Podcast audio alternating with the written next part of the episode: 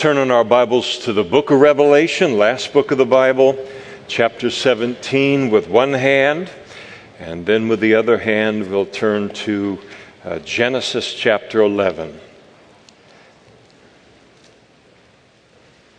Studying the book of Revelation on Sunday morning, and then hold your place even after the reading in Genesis because we'll refer to it later as well.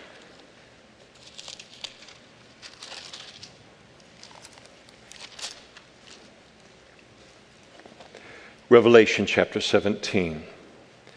And then one of the seven angels who had the seven bowls came and talked with me, that is the Apostle John, saying to me, "Come, I will show you the judgment of the great harlot who sits on many waters, with whom the kings of the earth committed fornication, and the inhabitants of the earth were made drunk with the wine of her fornication. And so he carried me away in the spirit into the wilderness. And I saw a woman sitting on a scarlet beast, which was full of names and blasphemy, having seven heads and ten horns. The woman was arrayed in purple and scarlet, and adorned with gold and precious stones and pearls, having in her hand a golden cup full of abominations and the filthiness of her fornication. And on her forehead a name was written, Mystery Babylon the Great, the mother of harlots and of the abominations of the earth.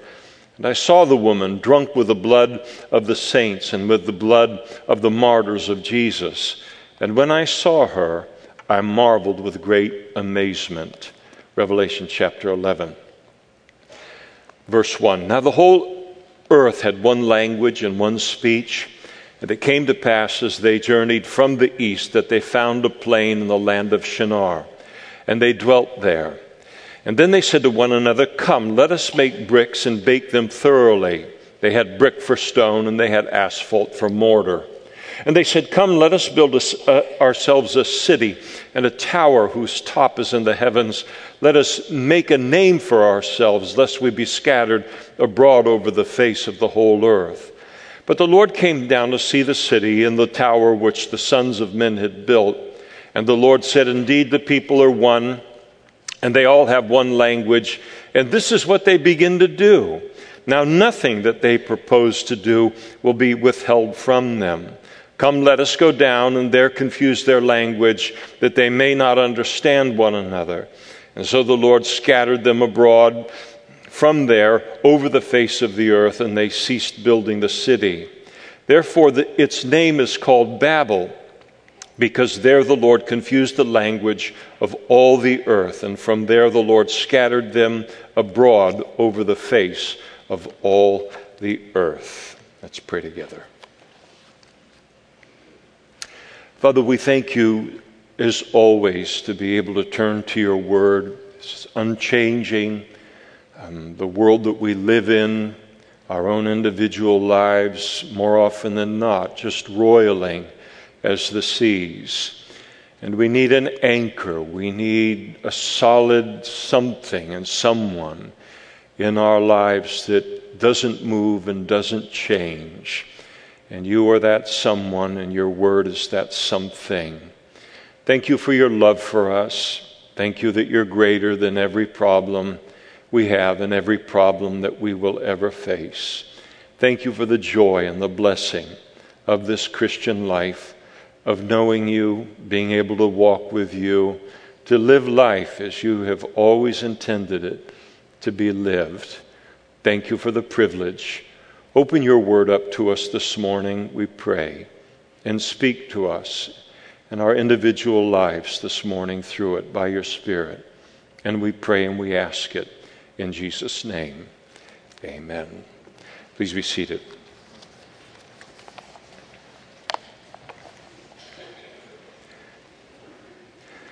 Coming to the end of chapter sixteen last week, we uh, concluded the section of the Revelation that deals with the chronology of the seal and the trumpet and the bowl judgments. The chronology stops at the end of chapter sixteen, and it will continue in chapter nineteen when there is the record of the Battle of Armageddon and of Jesus' second coming. In chapters seventeen and eighteen, we have another one of those passages that are known as parenthetical passages, where God pauses in the chronology in order to tell us some of the things that are going on uh, that aren't uh, that are a part of the chronology, but they need greater elaboration to occur so that we can follow what it is that he's doing and understand the revelation. Revelation chapter seventeen is a description of God's destruction of what is known as spiritual Babylon. Chapter eighteen is a description of God's destruction of what is known as commercial uh, Babylon. As we've studied in the book of Revelation, the church uh, or individual Christians will be removed from the earth prior to the tribulation uh, period, prior to this wrath that is poured out by God upon the earth at that time, for the simple reason that uh, the wrath that our sin deserves has already been borne by Christ upon the cross. And so the Bible teaches that as a result of that, another significant consequences, consequence of having trusted in Jesus is that we are not appointed unto God's uh, wrath.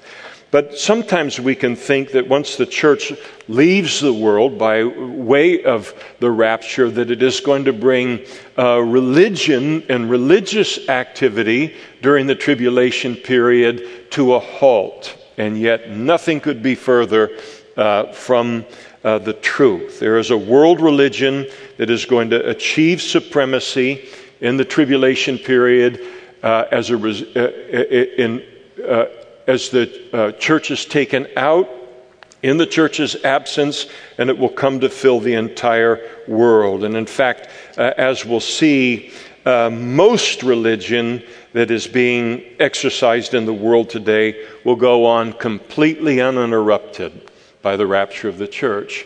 And even much of what is represented is representing, excuse me, Jesus Christ in the world, and churches that claim to represent uh, him properly. Uh, many of those churches will hardly be dented uh, by the rapture, and perhaps more on that uh, next time. And here, I think, as we talk about God's destruction of spiritual or religious Babylon, it's important to understand the difference between Christianity and between uh, religion. We might uh, broadly define religion as representing uh, man's attempt to reach up to God, man's attempt to uh, make himself acceptable to God, to make himself uh, worthy of, of heaven on the basis of our own human effort, our own wisdom, Uh, our own good works. And that's uh, that's a nice uh, broad kind of definition uh, related to religion, to establish a relationship with God that is based upon uh, works, our good works. Typically in religion, man is, excuse me, is the initiator in a relationship with God, and God is the responder to our human efforts. And so you do these good things, and then God will do these good things for you. Christianity is the exact opposite of all of this. It is not based upon man reaching up to God, based upon our own good works, because we understand that our very best efforts Uh, our, uh, the, the best of our good works on our best days will never be good enough for us to establish a right standing before God. The prophet Isaiah, the prophet Isaiah captured this perfectly and, and very graphically in Isaiah chapter sixty-four, verse six. And he writes, "But we are all like an unclean thing, and our righteousnesses are like filthy rags." He does not say our unrighteousnesses are like filthy rags. he says, our righteousnesses are like filthy rags. Us on our best day, uh, and, and based upon our best efforts, are like filthy rags in the eyes of God. Because even when we do the right thing, it can be done with the wrong motives and self-exaltation, or to get back at somebody else, or or to be seen, or we just muddle and mar uh, everything. In the New Testament, we could quote verses on this subject all morning long, but here's a verse that captures it with a, with a clarity that can't be misunderstood. In Romans chapter three, verse ten, as it is written, there is none righteous, no, not one. There's not a single human being. Uh, not one of us can stand righteous before God on the basis of our own efforts or on the basis of our own Uh, righteousness. He is too pure for that, and we are too impure. And we don't want him to be any less pure or holy than he is, even if it allowed a way for us to be saved by him becoming like that. What was that song so many years ago? Talking about God being a slob like one of us. What if he was? Well, he's not. But who would want that? Who would want just a bigger, stronger, marginally wiser one of us? And discover that at the end of our search and our journey. No, we love God as he is. We love his power, we love his wisdom, we love his holiness, we love everything about him in, in that regard. But it also means that I am, and every single person in the world as a sinner is unqualified to approach him, to engage in a relationship uh, with him based upon my own righteousness, because my unrighteousness, my righteousness is unrighteousness. And, and, and it's un, unacceptable. And thus Christianity is man, is God reaching down to man. God is the initiator, and we are the responders in Christianity and in this relationship uh, with, with God. And so God offers us salvation as a free gift. He offers us a personal relationship Uh, with himself, based not upon anything we can do to earn that, or anything uh, that we can do for him in this regard, but based solely upon what he has done for us in his Son, in providing us with a Savior in Jesus Christ. The most famous verse in the Bible illustrates this. Jesus is speaking, John three sixteen, for God so loved the world. He's the initiator. For God so loved the world that he gave his only begotten Son, that whosoever, now that's us, that's the responder. It's in it, he initiates, we respond in every part of the Christian life.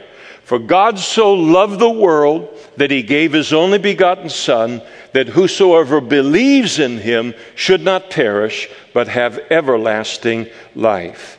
And when we put our faith in Jesus Christ, the Bible teaches that the righteousness of Jesus, a righteousness, a right-onness, a rightness in the eyes of God that we could never achieve on our own, is put to our account. The language that the, body, the Bible uses is that it is imputed uh, to us, so that when God looks at us now as Christians, he does not see our unrighteousness in terms of a qualification for relationship with God. He sees Jesus' uh, righteousness put to our account that allows us to have Uh, the fullness of that relationship with God that only Jesus can provide. And this is why oftentimes you'll hear a, a, a Christian describe Christianity in this way. They'll say, Uh, Christianity is not a religion, it is a relationship. And what they're trying to do when a Christian says that is they're trying to make this distinction. Uh, this is about a relationship that we have with God based upon God's offer of a Savior and of a salvation that we have received in responding to God's offer. It is not a religion.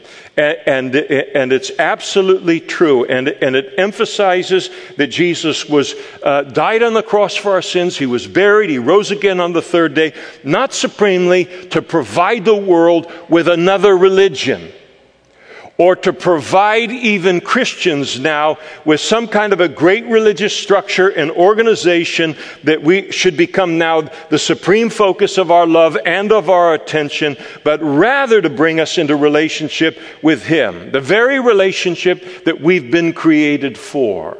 There's a corporate element of Christianity, but Christianity as at, at its core is individual. It is individual people Uh, born again by virtue of trusting in Jesus. Now, there is a, a sense in which the statement that Christianity is not a religion uh, is uh, not technically or entirely true, because our English word religion comes from a Latin word that means to link. And in this sense, Christianity is the only religion in the world, because only Christianity provides a genuine, God-initiated link between God and man, and with it the capacity for us to have a relationship with Him. And so when Jesus declares, "I am the way, the truth, and the life. No man comes to the Father but by me," He is not boasting. He is simply telling the truth about how a person can come to know God and enter into a relationship uh, with Him.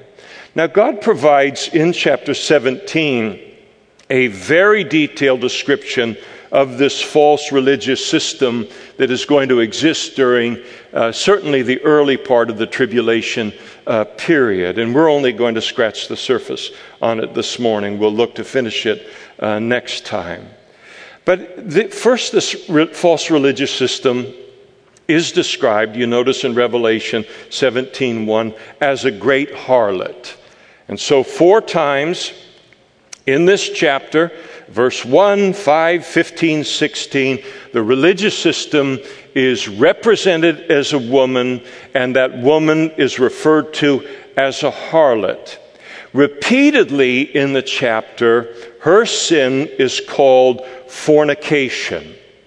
And when God speaks about a harlot, and He talks about uh, fornication as being the expression of her religious uh, system, He is intending for us as the reader to be mortified by it. It's intended to shock the reader.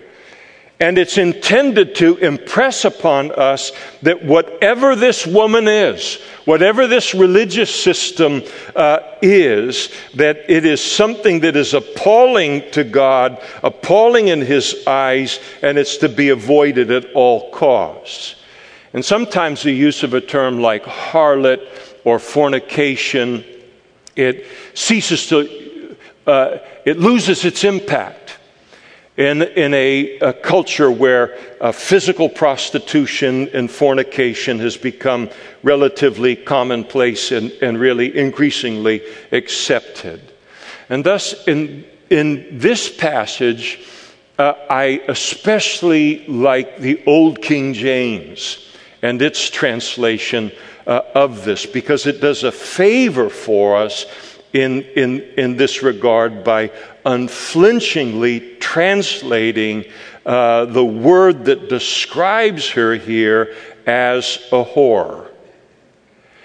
And, it, and if any of us are offended by the, the bluntness of that kind of language uh, in church, or uh, and, and we're uncomfortable with that, it's important to realize that is exactly the point.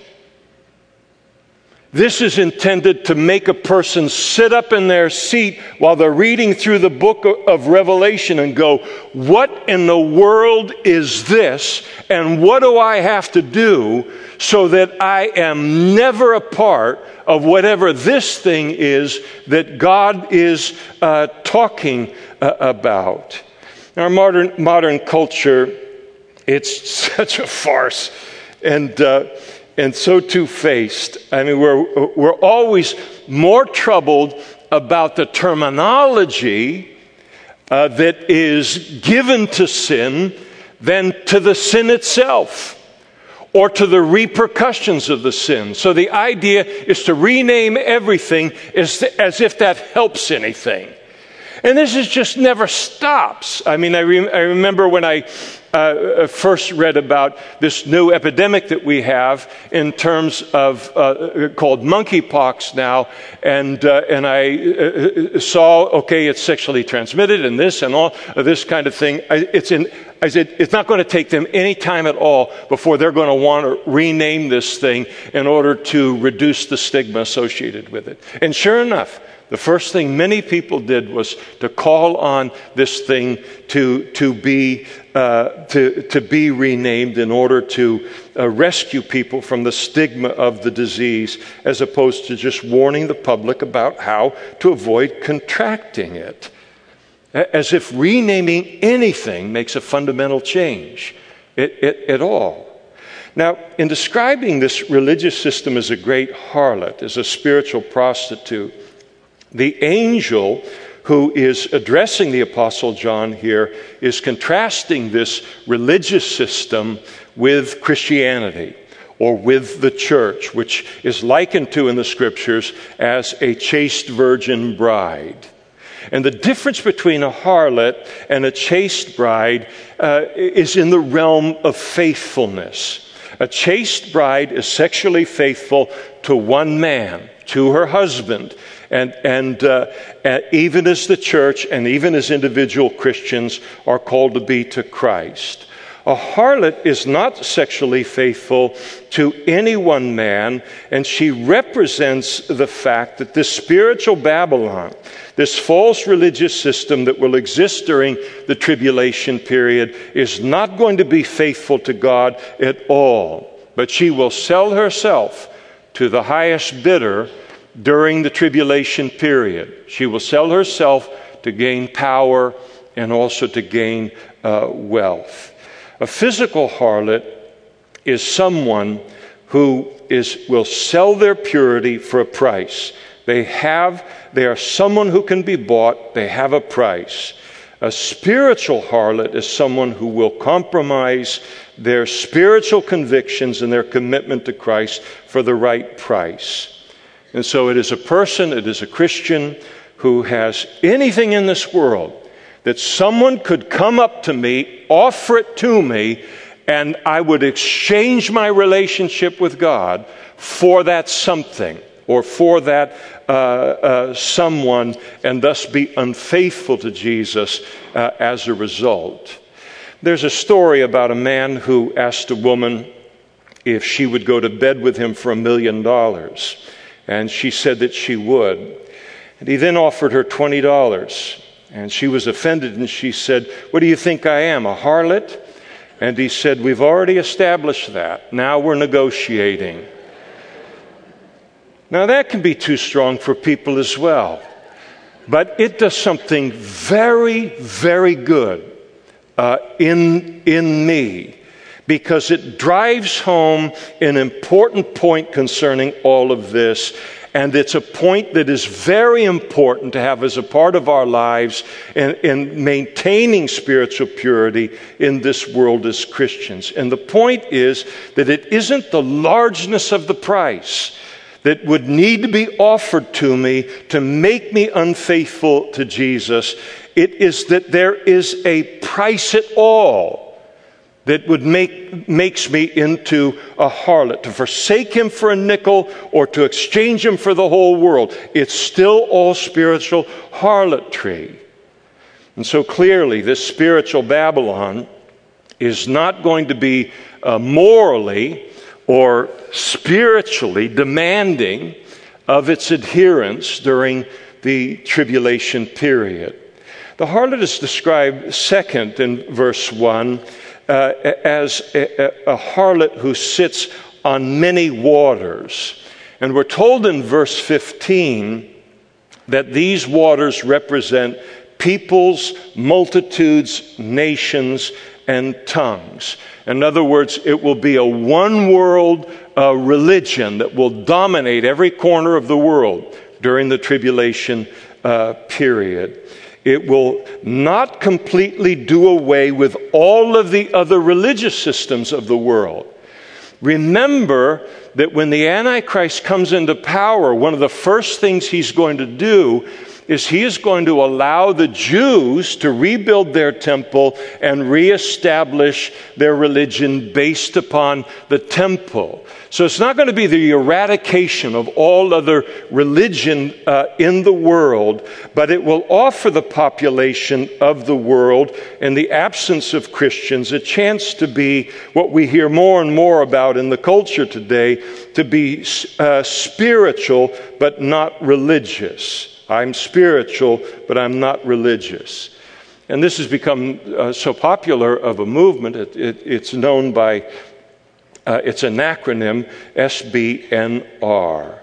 In, ca- in case you think that uh, this is just a fringe movement in the United States of America, the Atlantic Magazine, January eleventh, twenty eighteen issue, estimated that fully sixty-four million Americans, one in five, identify as spiritual and not religious. Now, to be fair, you throw a net like that out, you're going to catch a lot of people that don't have any idea what in the world you're saying. There's a lot of Christians that would uh, agree with that. I'm spiritual, but I'm not religious.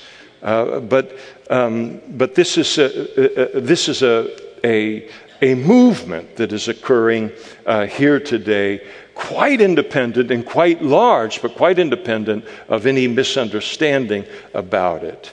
Now, there's a tremendous diversity within the ranks of, of those who end, identify as S B N R. But generally, what they do is they recognize the religious nature of man.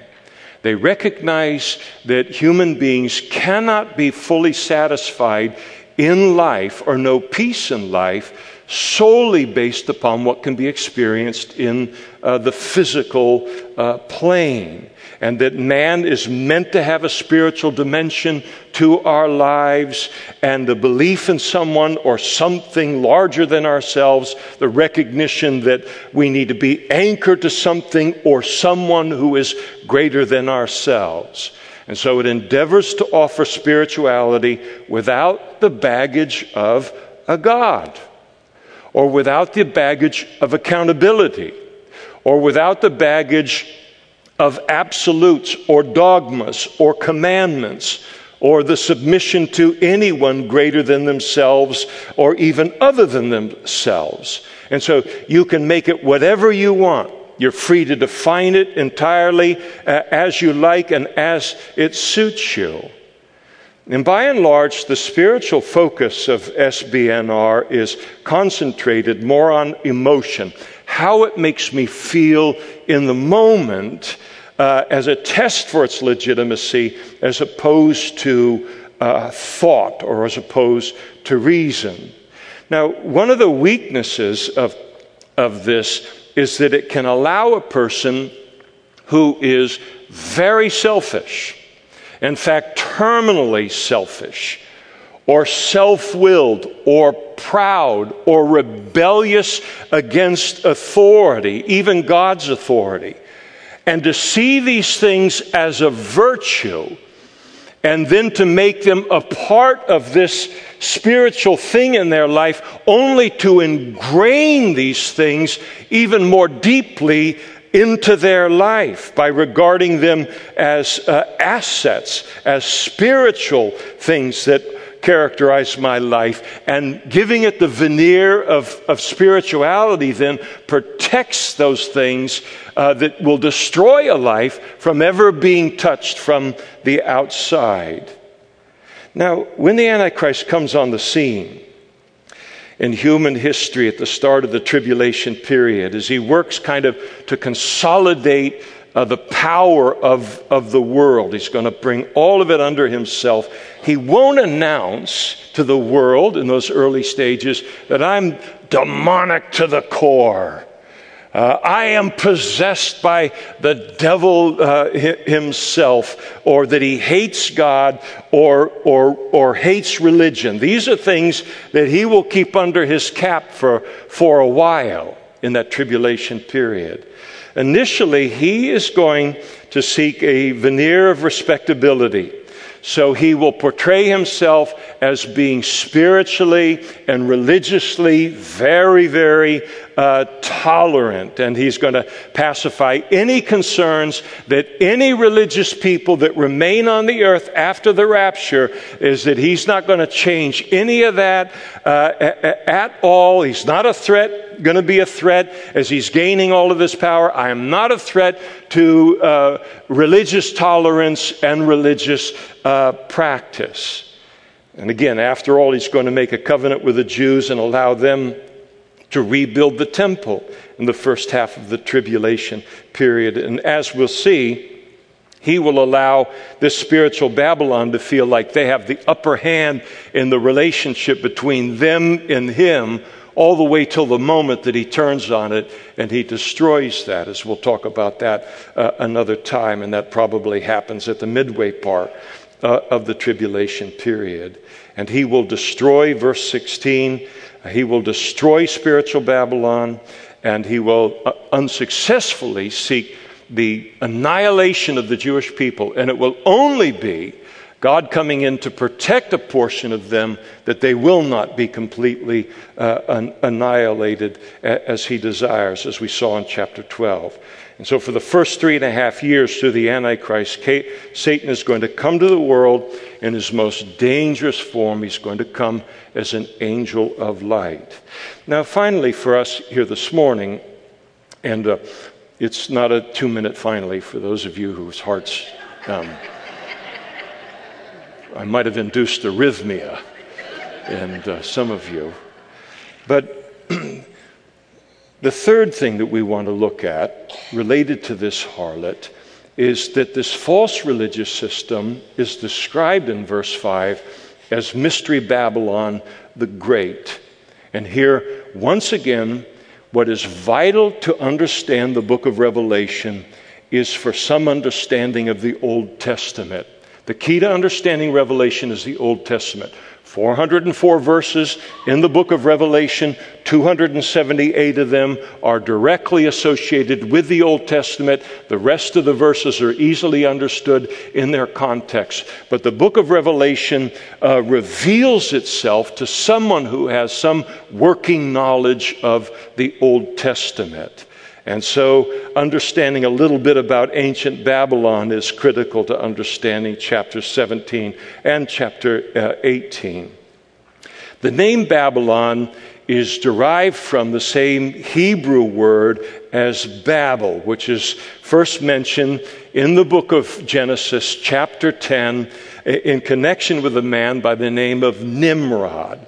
And in Genesis chapter ten, Nimrod established, or he built, uh, this city called uh, Babel. The name Babel has, is a compound of two ancient words, Bab meaning gate, El meaning God, and so he named it the Gate of God. Now, the Bible's description of Nimrod there in, in Genesis chapter ten is that he was a mighty one on the earth. He was a mighty hunter before the Lord. And so his name Nimrod is derived from uh, marad, the, the word that means rebel or let us revolt.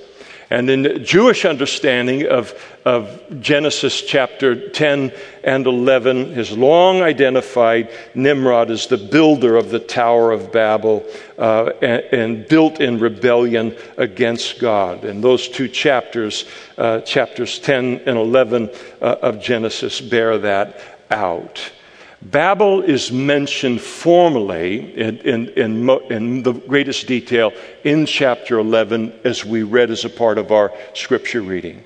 So when God speaks about this mystery Babylon religion that's going to exist during the tribulation period, he's not talking about something new. What he's talking about is as old as Genesis chapter eleven. And, and he intends us to go back there to find the roots of what will constitute the foundation of that religious system uh, when it comes. And you notice, as we read there in Genesis chapter eleven, the characteristics of the Tower of Babel. Uh, number one, it was a deliberate attempt and a deliberate rebellion against God's word, his commandments. God had commanded mankind, Genesis nine seven, as for you, be fruitful and multiply, bring forth abundantly in the earth and multiply in it. And what God was doing there was reiterating a command that he had given to Adam and Eve in the Garden of Eden in Genesis chapter one, verse twenty-eight. Then God blessed them, and God said to them, be fruitful and multiply, fill the earth and subdue it. And so here they are, they are determined to disobey God's commandments, they are determined to do as they liked instead, and to stick together in the land of, of Shinar. As you notice in verse four, the end of that verse, lest we be scattered abroad over the face of the whole earth. Second, the Tower of Babel was a very organized rebellion against God and his word. You have mankind purposely uniting to rebel against God. Three times in that passage that we read in Genesis eleven, there's the repetition of the words, let us, let us, let us, associated with their disobedience, the exalting of what they wanted to do above what God had commanded them to do. And then third, the Tower of Babel represents really the ultimate in kind of Old Testament imagery and in history, the ultimate in man thinking that he can approach God on his own terms and on the basis of his own good works and his own uh, human effort. That a person can enter into heaven based upon human wisdom uh, and effort, can enter into heaven uh, uh, based upon being the initiator. And so we're told in verse four, they decided to build a tower whose tops is in uh, the heaven. We can, we don't need God's ways, his commandments, what he says about how a person gets into heaven. We just have to work hard and we can accomplish it on our own. And then fourth, the Tower of Babel represents a religious system that is man-centered, very man-centered, as opposed to being uh, God-centered. And so again in verse uh, four, uh, uh, uh, chapter eleven of Genesis, verse four, and they said, come, let us build ourselves a city and a tower whose, whose top is in the heavens. Let us make a name for ourselves, lest we be scattered abroad over the face of the whole earth. And so it is a religious system that gives the appearance of being about God. Uh, most religions have to do that in order for the religion to have some legitimacy. And so they they give the appearance of being about God for the sake of their own legitimacy, but it's really just another excuse to exalt man and exalt uh, man's wisdom, just another excuse for man to worship himself.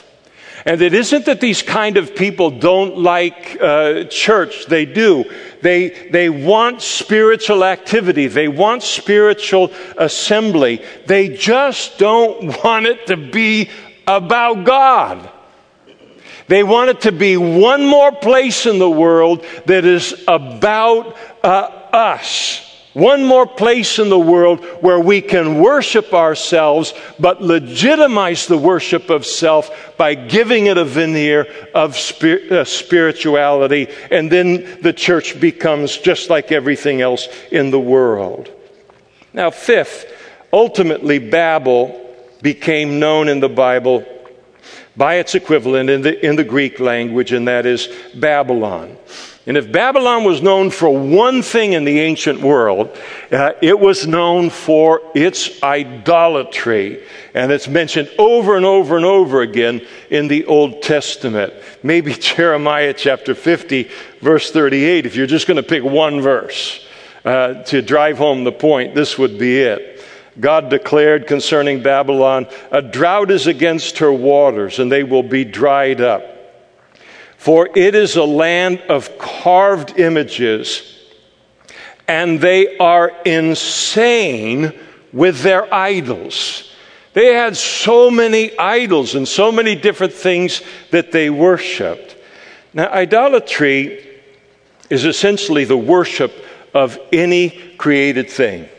The, the, the universe that we live in is really uh, subdivides uh, very simply and very neatly. Uh, and uh, and everything in it. In one category, and it's a category of one, there is God. There is the Creator. And then everything else is the creation. And the Creator is infinitely greater than the creation by virtue of having created the creation. So those are the two categories. And idolatry is to worship anything other than the Creator, who is to be blessed forevermore. And all of this starts to lay a foundation that we'll need to have when we get to Revelation chapter eighteen, where you have commercial Babylon introduced and God's judgment upon a commercial system that's going to fill the world during the tribulation as, as well, that will endeavor to convince mankind that, contrary to what Jesus taught, that life really does consist in the abundance of the things that we possess. And then uh, it, what it will do is demand a place in people's lives that should only belong to God and which can only safely belong to God. And then in co- concerning spiritual Babylon, number six, Babylon historically was a terrible persecutor of God's uh, people, the worshipers of the Lord. And as we'll see next time, God willing, in uh, Revelation chapter seventeen, we'll see that this will also be true of this spiritual Babylon.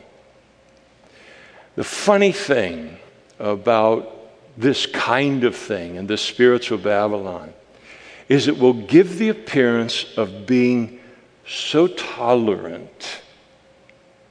You can believe what you want. You can make up whatever you want. You can worship whatever you want.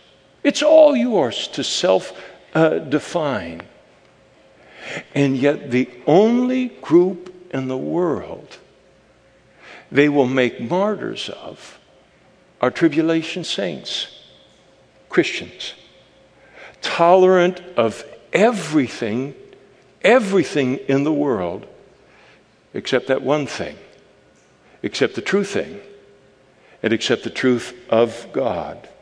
And it's always the case. That's why it's a badge of honor to be the object of persecution by many of these kinds of things, because they recognize the difference and they recognize the threat. The truth is, and God is, the God of the Bible and Christianity is, to the farce that they are trying to pull over on everyone. Now, so we summarize here that what characterized ancient Babel and, ba- Babel and Babylon spiritually will also characterize this tribulation period religious system. It will have zero regard for the commandments of God. It will not acknowledge His authority at all. It will have. It will advocate for self-righteousness. It will tell people you can approach God just on your little old lonesome self. There won't be any kind of a problem at all. You can approach God on your own terms. You can approach God any way that you choose, that God can be approached on the basis of human effort and on the basis of, of human wisdom, that you don't need to put your faith in Jesus Christ in order to gain a legitimate righteousness that will be required for, for heaven. And then third, it's going to be a religious system that will be man-centered as opposed to God-centered. It will be all about exalting man and exalting self as opposed to exalting God. And then fifth, it will be characterized by idolatry, the worship of the creation, whatever that might be, rather than the Creator, who is blessed forevermore. And of course, the worst and most prevalent idolatry is the worship of self. And then number six, it will be a terrible persecutor of those who worship the Lord. And so this morning, we just have started to examine uh, God's description of this spiritual Babylon that's going to exist during the tribulation period, and it'll take another week to uh, conclude it. But what we learn here thus far is that she will be a religious harlot that God will judge very, very severely. And what we learn from the chapter will certainly need to be heeded by the tribulation saints. It complicates our thinking a little bit because we look at it and we think, okay, the tribulation saints, Christians that become Christians during the tribulation period, all they're going to have to do in terms of choices that they need to make during that period is either choose to remain faithful to Christ or choose to take the mark. It's more complicated than that. They will have to not take the mark, but there will also be this entire worldwide religious system that is teaching something and is madly popular, contrary to what will be required of them to remain faithful to Christ during the tribulation period. And to remain faithful to Christ in, in opposition to that system, even when it means martyrdom, which is what will be required for uh, most uh, of, of them. But it isn't just something that is here to teach the tribulation saints when they read uh, avidly and, and uh, uh, hungrily read the book of Revelation, living it out right in front uh, of their eyes. Uh, it has something to say to us uh, as Christians even today. Because to the degree to which these same things are developing all around us and, and gaining momentum all around us is the degree to which this world is being set up for this great religious deception that is going to occur during the tribulation period. Again, it'll be marked by spirituality without God, advocating self-righteousness. I can make myself good enough uh, for God.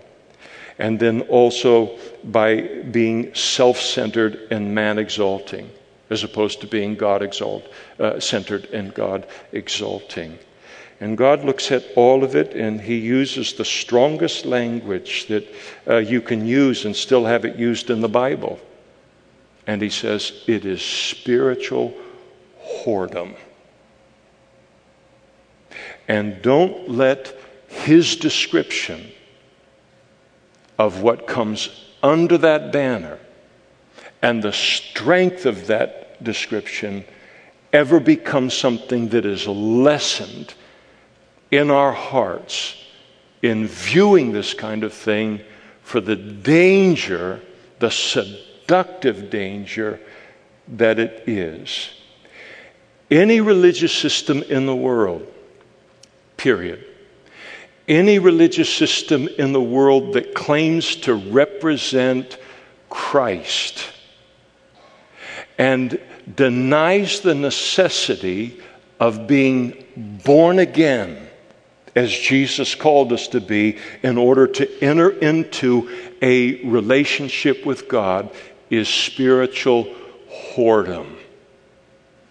It reveals itself to be something that exists, not to glorify God and not to help man, but there is some other gain in play. whether it is to be accepted and gain the applause of man, or to become rich, or to have power and authority over masses of people, there is some price, there is some harlotry involved.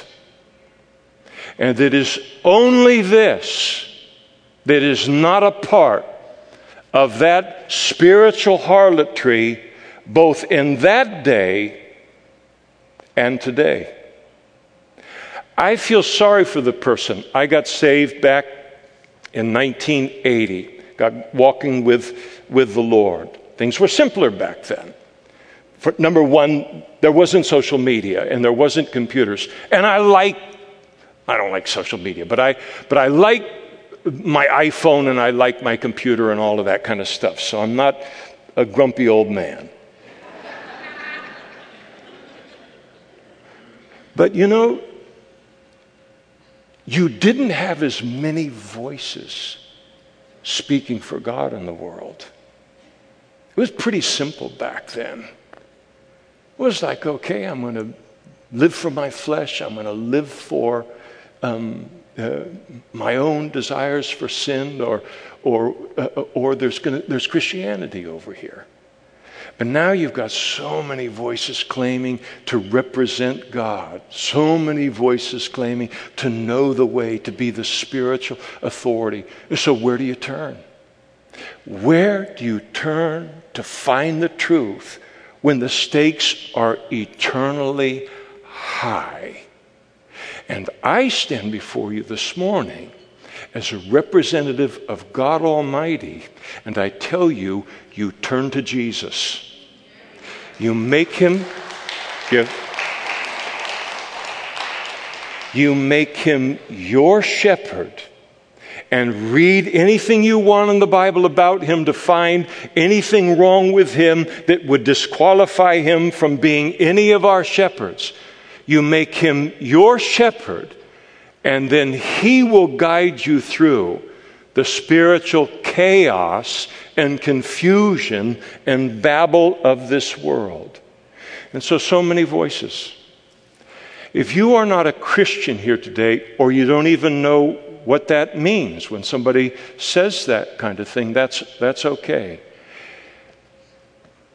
They, they, there are, there are multiplied thousands of religions in the world, or denominations that claim to represent Christ, even within Christianity. Not even talk, I mean, you're talking about Jehovah's Witnesses, Mormons, talk, you're, and, and not even talking about non-Christian uh, religions. How can you sift through that in your entire lifetime? And so it comes down to this issue. This is the big issue, is am I born again? And Jesus said um, to Nicodemus, unless a person is born again, he cannot enter into the kingdom of God. Now that's real simple. I can understand that in the midst of the confusion. And what being born again is, is coming to God and saying to God, I accept your assessment of me as a sinner. I've known that I've been a sinner all of my life. All the fibs I told every one of my friends in elementary school, all of the pieces of Brock's candy I stole at Safeway in Napa, California when my mom wasn't looking, and on and on and on it goes to bigger and greater sins. So I'm never offended by God's calling me a sinner when I understand it means to be less than perfect. But to be less than perfect disqualifies me for heaven. And I don't want him to be less than that holy. And so, yes, I believe your assessment of me as a sinner, that my sin has separated me from the relationship with you that I've been created for. But I also believe that you loved me and the whole world so much that you sent your only begotten Son to die on that cross and be buried and rise again on the third day, so that I could believe in your salvation and in your Savior, and now turn from my sin and trust in him, and now follow him the rest of my life and for the rest of eternity. And when a person makes that decision to put my faith in Christ for salvation, the greatest miracle any person can ever experience occurs. The Holy Spirit comes into our life and we're born again by the Holy Spirit. Has that happened in your life? And if it hasn't happened in your life, we're going to be up in front immediately after the service, and we'd love to answer your questions and pray with you to begin that relationship with God that you have been created for. And then you'll know you're home. You're home.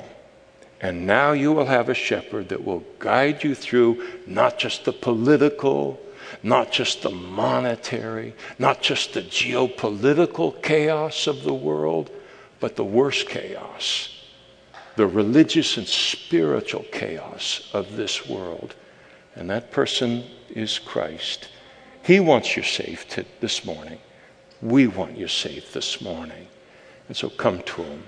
For all of us in the room here today, if you have any need for prayer in your life, these same men and women would love to pray with you and for you as well. Let's stand together now, and we'll close in prayer.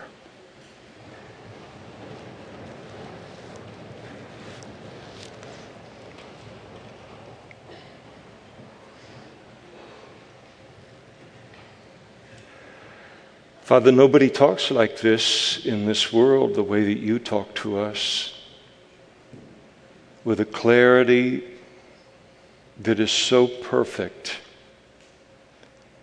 and is so simple to understand and not filled with confusion. Tells us, you tell us the truth about ourselves. You tell us the truth about our need. You tell us the truth about your provision for that need in your, in your Son. You tell us the truth about the spiritual harlotry that surrounds us and everyone in this world. And we thank you that you do, so that we don't end up deceived in the course of our pilgrimage, but so that we can come home to you. And we pray, Lord, for every person that stands before you right now that is not yet a Christian, that today would be the day that they would surrender and come into the truth, Lord, and to begin to follow you as they start a new a relationship with you, to be born again. Thank you, Lord, for your truth. Thank you for the anchor that you are in our life. Thank you, as we began, for being the solid, immovable thing in our life. Again, not just economically and geopolitically and socially and morally, but spiritually. And we thank you in the name of the one who made it possible. We thank you in Jesus' name. Amen. Lucy.